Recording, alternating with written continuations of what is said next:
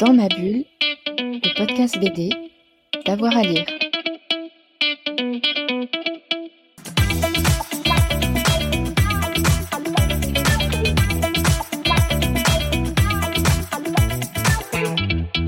Bonjour à tous et à toutes, bienvenue dans cette nouvelle émission de Dans ma bulle, votre podcast cent pour cent B D avec Avoir à lire. On continue à vous présenter nos interviews réalisées lors du festival Quai des Bulles, festival de la bande dessinée à Saint-Malo.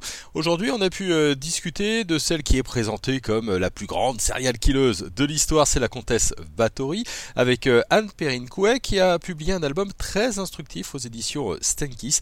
On vous propose l'entretien euh, tout de suite pour Dans ma bulle.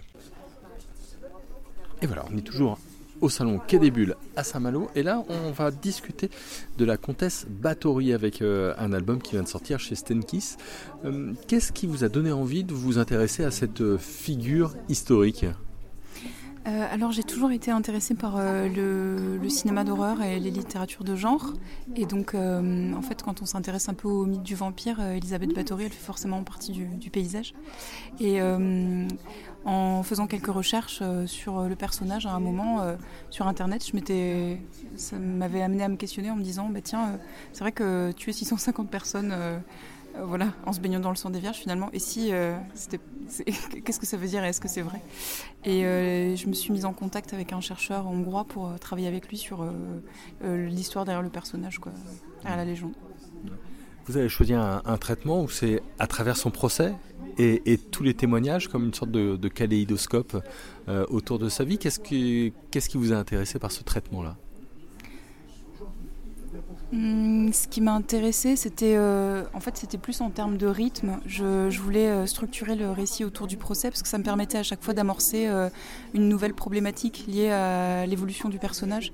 Donc il y a euh, la question de l'introduction de, des croyances qui étaient euh, des croyances populaires, l'utilisation de euh, comment dire des plantes ou de, de, enfin, de la présence des guérisseuses dans le, voilà, dans le, les savoir-faire euh, médicaux.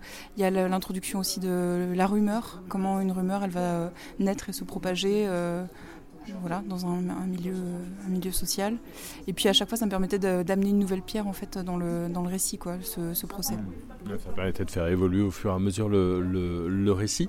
Euh, le gros problème finalement quand on parle de la comtesse, c'est qu'on parle beaucoup de, de ce procès avec euh, que des aveux sous la torture euh, de gens qui ont parfois pas vu grand chose. Oui, c'est ça. Il y a des... En fait, quand on lit les, euh, les comptes rendus de procès ou quand on a accès aux, aux témoignages en fait, qui ont été récoltés, la plupart sont basés uniquement sur des, des oui-dire euh, ou des euh, j'ai entendu que, j'ai, que quelqu'un a vu que et je pense que c'est vrai. Et, euh, et c'était aussi intéressant à traiter euh, euh, parce qu'on euh, se demande, il faut se poser la question après une semaine, deux semaines de torture, comment est-ce qu'un aveu il peut être crédible, quoi. Finalement, on a des, des certitudes sur euh, la vérité historique autour de cette comtesse où il y a beaucoup de, de oui-dire et de on-dit. Euh, la seule chose que, sur laquelle on peut se baser, c'est les, les documents qui, euh, qui subsistent. Donc, par exemple, les correspondances que la comtesse Báthory elle a pu avoir avec euh, son mari ou avec euh, d'autres euh, nobles des, euh, voilà, des environs.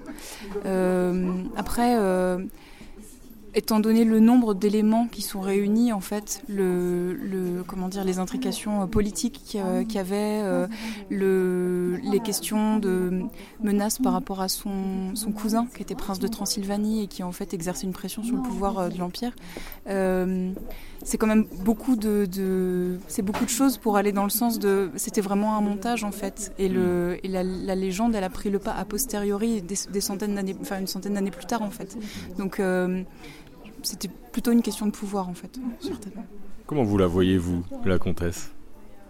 euh, Moi, je vois... J'aime bien euh, la lettre qui est, euh, que j'ai utilisée, dans laquelle elle, euh, elle vient mettre en garde euh, un seigneur qui a utilisé un, un de ses domaines sans, sans son, son consentement, et euh, dans lequel elle dit qu'elle va, qu'elle va, en fait, qu'elle peut euh, exercer une, une pression pour, pour, voilà, pour le réprimander.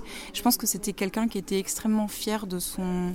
de son rang, de sa famille, de son pouvoir. Donc avant tout, je pense que c'était quelqu'un qui était très fier, et en, en discutant avec le chercheur aussi, il m'avait, il m'avait envoyé dans ce sens-là, quoi. J'ai un camarade qui vient de sortir un livre qui s'appelle Vampirisme point com, donc euh, pardon, la, la vampirologie, euh, et qui donc euh, s'intéresse pas mal au, au mythe des vampires. Lui, à la lecture de la B D, se, se faisait la réflexion en disant finalement, elle est décrite un peu comme une femme plutôt libre pour son temps, euh, et, et non pas en avance, mais comme ne dépendant pas euh, d'un pouvoir, et c'était ça un petit peu le, la problématique. Est-ce que vous, vous l'avez vraiment ressenti comme ça, quelqu'un qui était libre finalement ? Je pense que de, de par le statut qu'elle avait, de par le, le, la puissance du nom de la famille, en fait, qui était vraiment une des familles les plus puissantes en Hongrie, donc euh, ils avaient de fait une, une forme de liberté et de, ça faisait consensus en fait. Et euh, un truc qui m'avait mar... enfin, beaucoup marqué en, en échangeant avec euh, Gabor Varkony, c'était que il m'avait... moi je lui avais posé la question en lui demandant, mais en fait est-ce que euh, parce que c'était une femme, elle a été euh, sujette à plus de, de plus de troubles, et cetera. Et lui il me disait, mais en fait euh, c'était euh, le, le sang et le, le nom qui comptaient avant tout, et personne se serait permis de remettre en question euh, l'exercice de son pouvoir en, selon son genre en fait. C'était une Báthory, donc c'était avant tout ça qui comptait. Et euh, c'est peut-être lié aussi aux éléments que j'ai intégrés via son, son, son accompagnatrice, là, son amie enchanteresse, ouais, Darvulia. Et ça, c'est, c'est, c'est, un peu, c'est, mon, mon ajout à, c'est mon ajout, mais parce que je pense que je voulais travailler aussi à partir de ce personnage-là qui, était, qui est un peu, un peu intriguant. On retrouve des traces de, de son existence dans des correspondances, mais finalement on se demande même si elle a pu exister. Et, euh, et dans les correspondances, il euh, y, a, y a vraiment euh, textuellement des, des, des choses qui disent euh, qu'elle a, elle, elle cause du trouble et qu'en fait euh, Elisabeth Báthory la protège et son mari la protège tout le temps et la protège euh, alors qu'elle elle vient causer du trouble.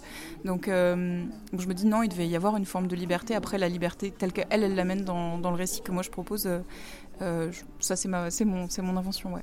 C'est ma fiction. euh, s'attaquer à une figure qui a été aussi euh, incarnée euh, au cinéma, en bande dessinée, en, en littérature, est-ce que c'est une forme de pression ? Est-ce que c'est une forme de, de, de tension, de référence permanente ? Ou est-ce qu'au contraire, euh, bah, puisque tout le monde est passé, on peut s'y intéresser librement ? Non, je trouve ça, en fait, je trouve ça assez intéressant, au contraire, que... que la figure elle ait autant été exploitée, mais que euh, à chaque euh, à chaque fois ça accompagne, euh, en tout cas dans la façon dont elle a été euh, traitée jusqu'à présent, ça accompagne toujours euh, un état d'esprit, des problématiques et une espèce de fantasmatique aussi de certaines certaines époques. Et euh, je me rappellerai euh, longtemps de, du bibliothécaire de l'Institut hongrois qui m'avait amené les B D qui avaient été euh, déjà publiés, euh, plus ou moins érotiques, porno et tout ça autour d'Elisabeth Báthory, et, et qui m'avait, les avait mises sur un coin de table comme ça en me disant il faut raconter une autre histoire, on a un peu honte et tout ça de ça. et, euh, et donc voilà. Donc non, c'est pas, je, enfin, je pense pas que ce soit une pression, au contraire, moi je suis contente d'essayer de proposer un autre récit en fait. Mmh. C'est presque une forme de réhabilitation. Ben. Je...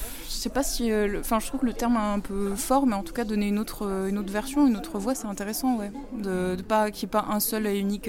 Après, euh, je suis consciente que cette légende, elle, il euh, y a une, une forme de plaisir à, à la, comment dire, à la poursuivre et. Euh, et une délectation de, de, des gens qui, euh, qui l'utilisent parce que euh, voilà, euh, la figure de la femme ultra sexualisée qui se baigne dans le, dans le sang des vierges, et cetera. Voilà, c'est des, des ressorts euh, dramatiques et puis euh, bon, voilà, un peu, un peu sexistes quand même, un petit peu, qui, euh, qui, qui sont, qui sont euh, tout le temps euh, réactualisés, mais... Euh, Mais euh, sans force. Enfin, je suis aussi consciente que je pense qu'Elisabeth Báthory, elle était, elle est pas décorrélée de son époque. À, à son époque, en tant que noble, euh, elle exerçait forcément un pouvoir et une domination sur les gens qui étaient à son service, quoi. Les servants, euh, les, les paysans, les gens qui étaient sous, euh, en fait, sous ses, sous ses ordres, c'était des, euh, c'était des gens qui n'avaient pas d'importance. Enfin, c'est vraiment établi dans les textes. On lit les livres d'histoire, disent que en termes de hiérarchie, c'est une époque qui était très violente, quoi. Et les nobles avaient, un, avaient vraiment tout pouvoir sur les, les servants. Donc, je pense que forcément, elle a dû, euh, en fait, euh, battre, martyriser des gens, mais comme tous les autres nobles de l'époque en fait. Mmh. Pas de là à en faire euh, la plus grande tueuse en série d'histoire, je pense qu'il y a un, un gap quand même, quoi. Ouais, il y a une légende reconstruite après et, et en, en lisant vos pages on comprend bien qu'il y a, il y a une histoire de, de politique. Est-ce qu'il y a d'autres sujets maintenant que, qui vous intéressent euh, comme ça historiquement, sur lesquels vous travaillez ? Euh, Euh, en termes historiques, en termes de projet. euh, ben, je suis en train de travailler avec Stenkiss sur une autre, euh, une autre, un autre livre euh, pour l'année prochaine, mais euh, et avec Ingrid Chabert au scénario. Mais moi, j'aimerais bien euh, pouvoir euh, proposer mon un projet de science-fiction. Voilà, parce que je, j'ai pas beaucoup de femmes qui font de la science-fiction, donc j'ai envie de faire de la science-fiction avec des héroïnes euh, fortes. Eh ben, le message est passé. Merci beaucoup. Un album qui est donc plein d'enseignements à découvrir donc aux éditions Stanky's. C'est cette comtesse Báthory, la comtesse maudite. On espère vraiment que vous allez dévorer cet album. Et puis nous, on se retrouve très vite pour de nouveaux épisodes. Bonne journée à tout le monde. Dans ma bulle, le podcast B D, d'avoir à lire.